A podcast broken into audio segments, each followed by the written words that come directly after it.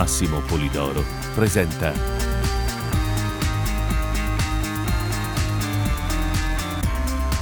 L'esploratore dell'insolito.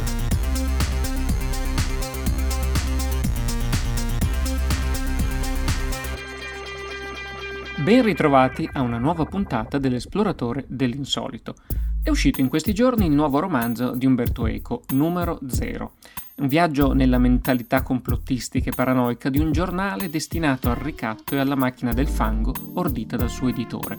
Tra reali misteri d'Italia e fantasie da cospirazionisti si legge quasi come un saggio su come non dovrebbe essere il giornalismo. Per l'occasione ho pensato di condividere con voi una chiacchierata registrata qualche tempo fa a casa di Eco, molto in linea con i temi del romanzo.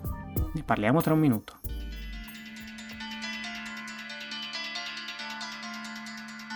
Una bambina scomparsa. Una lettera dal passato. Un cronista troppo curioso. Nella rete del più insospettabile e spietato degli assassini.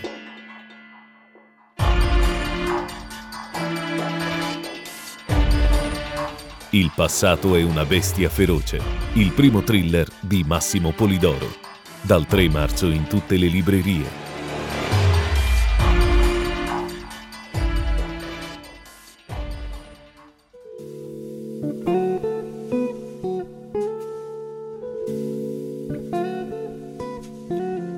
Avete sentito, sta per arrivare Il passato è una bestia feroce. Chi mi segue sul mio sito www.massimopolidoro.com sa già qualcosa di più. 100 miei lettori poi sono stati coinvolti in un esperimento mai tentato prima. Sono entrati a far parte della mia squadra di lancio con l'obiettivo di far conoscere il libro a più persone possibile. Se volete leggere anche voi le prime 40 pagine e saperne di più, non avete che da iscrivervi alla mia newsletter. Riceverete l'ebook nei prossimi giorni. Trovate poi sull'home page del mio sito dove lasciare il vostro nome e la mail per iscrivervi. Quando leggerete queste pagine, mi piacerebbe molto conoscere i vostri commenti. E ora torniamo dal professor Eco.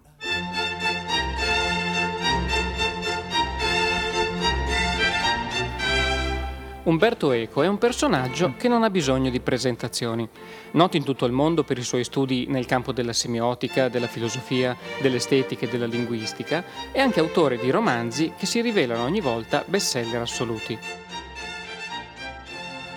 Anche se oggi forse gli va un po' stretta la fama raggiunta dal nome della rosa, un colto e avvincente giallo ambientato nel Medioevo, tradotto in 44 lingue e che ha venduto qualcosa come 25 milioni di copie, non c'è dubbio che si tratta di uno di quei rari libri che resteranno nella storia della letteratura internazionale. Ma Eco è tantissime altre cose. Autore in RAI agli esordi, poi tra i fondatori del Gruppo 63, massmediologo, sherlockiano, cultore del fumetto, studioso delle teorie del complotto e naturalmente scettico e membro onorario del CICAP. Avere dunque la possibilità di scambiare quattro chiacchiere con lui non può che apparire come un'occasione molto allettante. Fu così dunque che qualche tempo fa, insieme a due amici del CICAP, Marino Franzosi e Luigi Garlaschelli, fummo invitati proprio da Umberto Eco nella sua bellissima casa di Milano. La prima cosa che mi venne da chiedergli fu se, secondo lui, il razionale è in crescita o se si tratta solo di un'impressione che abbiamo noi del CICAP che con questi argomenti trattiamo tutti i giorni. No, non credo che siete voi che siete degli, degli ossessi perché proprio io io ho misurato eh, la nascita, io mi diverto moltissimo ad andare a vedere gli scaffali delle librerie americane perché cambiano nome e definizione secondo le stagioni e danno una specie di termometro di dove, di dove vanno le cose. Quando si vede se Marx si sposta da Continental Philosophy e va in Psychoanalysis, questo è sempre un segno interessante. Ora, eh, so, sarà 15 anni e più, eh, sono nati gli scaffali eh, New Age e eh, negli scaffali New Age si possono trovare le confessioni di Sant'Agostino, edizione Penguin, no? quindi eh, vuol dire che diventa un contenitore, repositorio per un mucchio di pulsioni, anche le normali e rispettabilissime interessi religiosi o interessi eh, teologici. Come collezionista eh, di libri antichi sono fortemente danneggiato dal fatto che negli ultimi dieci anni e più il prezzo dei libri di occulta eh, sta salendo e c'è un libraio antiquario, non lo nomino perché è una bravissima persona, ma che mettendo eh, prima del titolo del libro la categoria, mette sotto occulta eh, qualsiasi cosa che non sia scienza pneumatica, idraulica eh, o, o, storia del risorgimento, e quindi sotto occulta si può trovare Descartes, eh, le cose più. Questo vuol dire che mettendo occulta eh, vende, vende, un pochino di più. L'altra eh, tragedia che ho visto negli anni 70 nelle librerie italiane, comprese le Feltrinelli, e capirete perché insisto a questo punto, gli scaffali di New Age sostituire quelli di rivoluzione. Eh, questo vuol dire che quella piccola percentuale di sessantottini che non sono andati a lavorare con Berlusconi si sono buttati eh, sul New Age.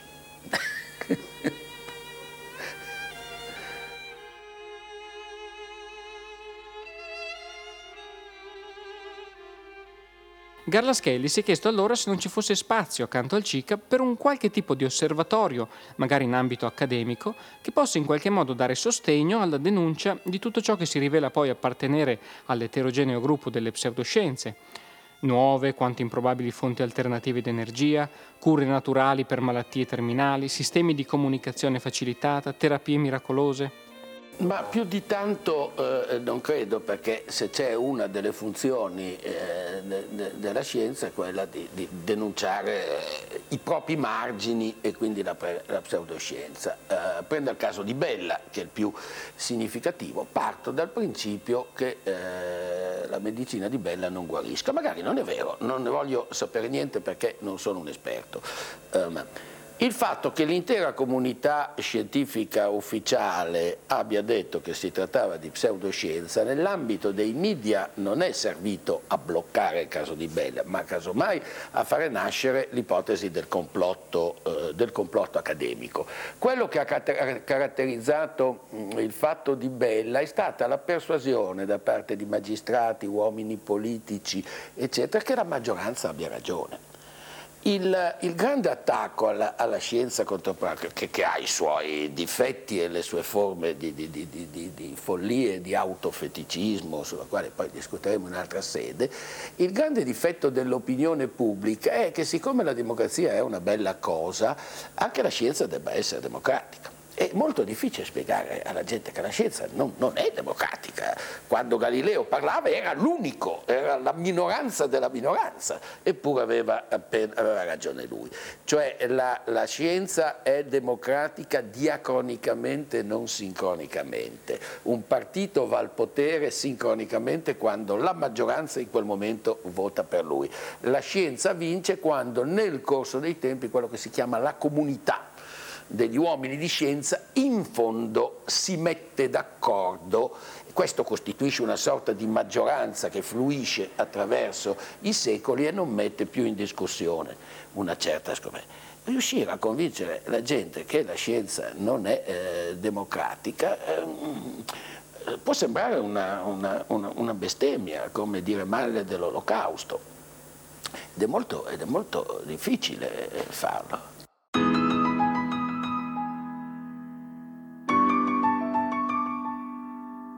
Sta di fatto però che certe pseudoscienze, come alcune terapie alternative, si stanno infiltrando all'interno delle università, con spazi messi a disposizione per convegni, patrocini, aule per conferenze o altro, che, anche se non rappresentano un riconoscimento ufficiale, agli occhi del pubblico appaiono comunque come una forma di validazione di fatto di queste pseudoscienze. Ma sì, ma io ho visto anche che all'università hanno chiamato a insegnare comunicazioni di massa eh, dei personaggi della televisione che è come far fare a un cardiopatico una conferenza al congresso eh, di cardiologia o come diceva Fusco, il vecchio giornalista, è come dare la rubrica di ippica al cavallo vincente.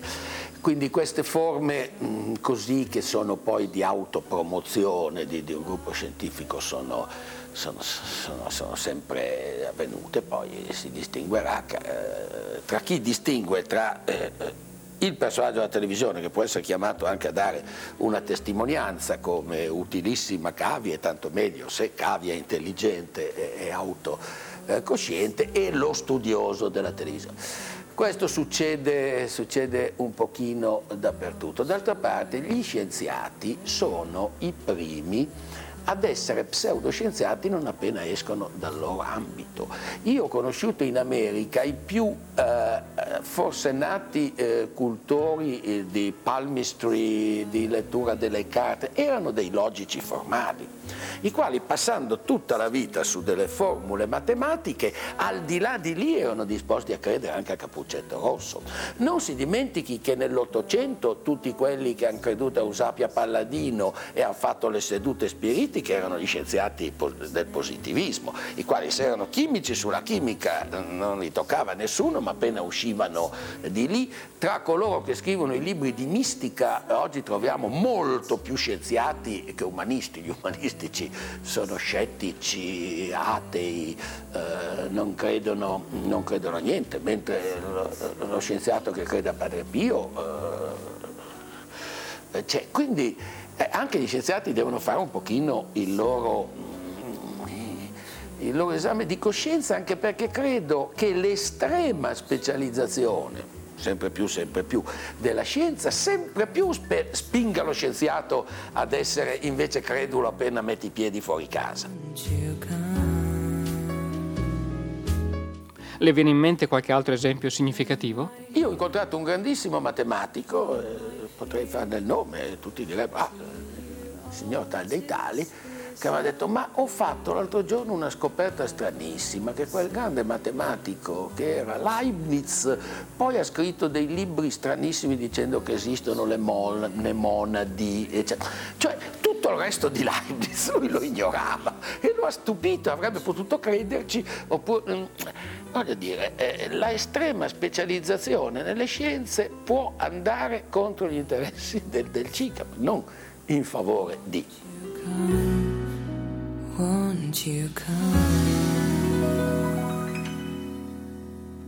quindi l'estrema specializzazione degli scienziati, oggi anche più di ieri forse, contribuisce in qualche modo ad aumentare l'irrazionalità diffusa. Quindi da un lato l'estrema specializzazione delle scienze, dall'altro la persuasione che, che la scienza o è democratica oppure c'è un complotto baronale, che invece quando c'è il complotto baronale è il più democratico di tutti, vanno a voti e fanno passare il peggiore. Ma, mm, e queste sono due forze eh, sociali, eh, ci aggiungiamo i media che non possono che, eh, che camparci sopra perché bisognosi come sono di notizie, eh, un, una nuova immagine sul Machu Picchu eh, li, li, li, mandi in fibrillazione, ecco perché dico che è un'impresa disperata, perché tutto eh, complotta contro. Tutto complotta contro il CICAP, insomma. C'è un complotto. Sì, sì, è il, mio, è il mio motto, tutti i paranoici mi perseguitano. Sì. E allora cerchiamo di capire in che modo si potrebbe tentare di contrastare la diffusione dell'irrazionalità. Per dire, eh, lei pensa che la divulgazione scientifica, quella pop, fatta in televisione, sui giornali, sul web, possa giocare un ruolo in questa partita? Secondo me no. Cioè, è, è, giusto farla, guai se non ci fosse della buona eh, divulgazione eh, scientifica, il nostro paese è abbastanza in ritardo, in fondo possiamo nominare due, tre persone, ecco, potrei nominare tre persone che sono bravi divulgatori scientifici sui nostri giornali, mentre in certi paesi ce ne sono molto di più. È sacrosanto che ci sia eh, divulgazione scientifica, però la divulgazione scientifica a chi vuole elaborare per proprio conto offre solo materiale da masticare e poi da rielaborare qualsiasi se voi potete andargli a spiegare esattamente come, come, sono i buchi neri, ma nel momento in cui gli avete dato in mano un buco nero, quello può farne, farne di tutto e fare sì che um, una chimera che ronza nel vuoto possa mangiare le intenzioni seconde, secondo la vecchia cosa di Rabelais. Allora forse l'unico canale su cui vale la pena intervenire è quello dell'istruzione, delle scuole. Ecco, quando dicevo da un lato controllare eh, i media eh, e l'altro sì, eh, le scuole, perché lì si prende il bambino molto più... Voglio dire, i media sono riusciti a creare una generazione che rispetta gli alberi I loro padri rispettavano gli alberi meno dei bambini di oggi. Un certo bombardamento li ha portati a... Però un conto è spiegare ai bambini che gli alberi sono belli e sono buoni, un conto è spiegare ai bambini che certe idee sono false e quali. Eh, educare i maestri perché spieghino che gli alberi sono buoni è facile, va secondo natura. Educare i maestri a riuscire a convincere il bambino della differenza tra cartomanzia e Madonna che piange, eh? e poi lo chiama il vescovo.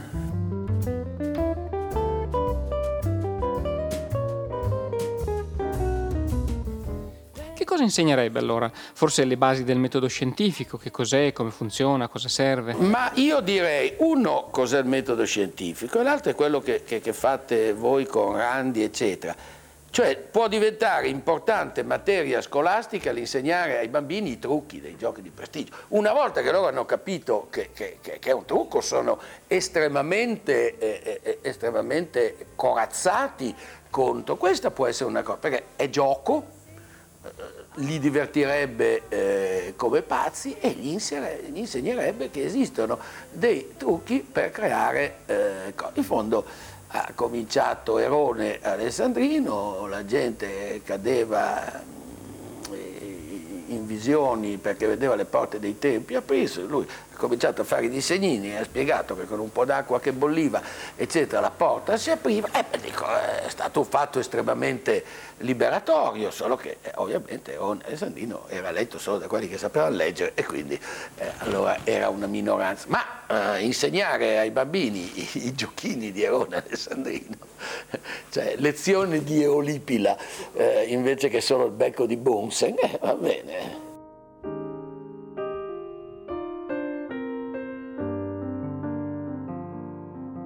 Questo è senz'altro utile e didattico, ma il fatto è che tante volte non c'è un vero e proprio trucco da scoprire. E eh, lo so, eh, lo so, infatti sto dicendo che si può fare alcune piccole cose. Eh, eh, educarli al fatto che in molte cose c'è il trucco e non si vede. Non in tutte, che è la prima cosa che bisogna fare quando si vede un fantasma è chiedersi se non c'è un trucco. Che non è il mio metodo. E qual è allora? eh, il mio metodo, mm, io se incontro il diavolo faccio il segno della croce, io non ci credo, ma lui sì.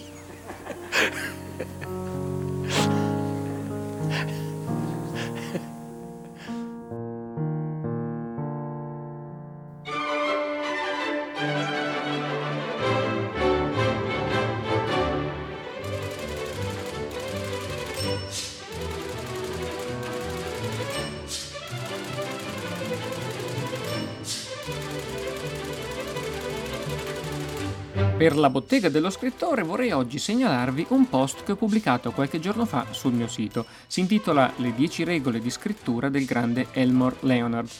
Leonard è stato uno degli autori americani di noir più incredibilmente prolifici, uno scrittore capace come pochi di conciliare successo e qualità letteraria e che fino all'ultimo, è morto a 87 anni nel 2013, ha continuato a sfornare grandi libri.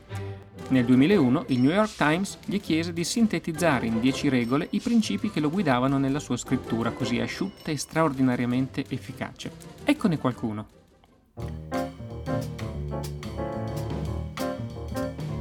Mai iniziare un libro parlando del tempo. Se è solo per creare atmosfera e non una reazione del personaggio alle condizioni climatiche, non andrai molto lontano. Il lettore è pronto a saltare le pagine per cercare le persone Alcune eccezioni. Se ti capita di essere Barry Lopez, che conosce più modi di un eschimese per descrivere il ghiaccio e la neve nel suo Sogni artici, puoi fare tutti i bollettini meteo che vuoi. Nei dialoghi non usare altri verbi tranne disse. La battuta appartiene al personaggio. Il verbo è lo scrittore che ficca il naso. Almeno disse non è invadente quanto borbottò, ansimò, ammonì, mentì, una volta notai che Mary McCarthy aveva chiuso una battuta con asserì e dovetti smettere di leggere e prendere un dizionario.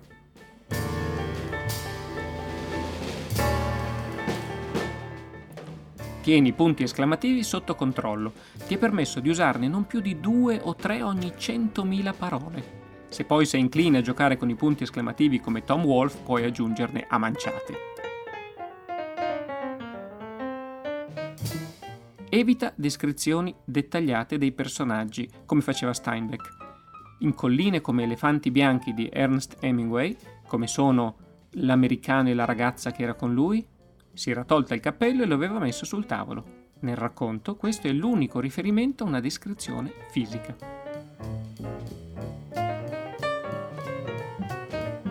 Sono tutte indicazioni preziosissime da tenere sempre presenti quando si scrive. Vi rimando al mio sito per ritrovarle tutte. Il genio non è conformismo. Lo ha detto Vladimir Nabokov. Dice bene Nabokov, ma ricordiamoci anche che prima di poter rompere le regole bisogna imparare a conoscerle a fondo. Se Picasso è riuscito a inventare un nuovo modo di dipingere, è stato possibile solo dopo che aveva imparato perfettamente a dipingere nel modo tradizionale. E con questo vi saluto e vi do appuntamento alla prossima puntata dell'Esploratore dell'Insolito. Arrivederci!